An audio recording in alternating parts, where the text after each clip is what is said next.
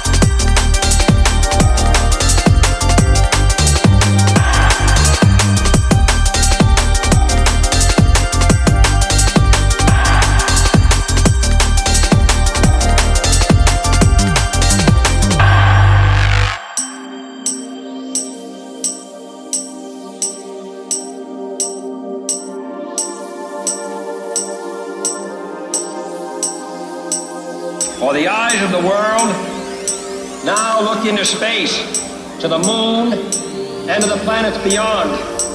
And we have vowed that we shall not see it governed by a hostile flag of conquest, but by a banner of freedom and peace.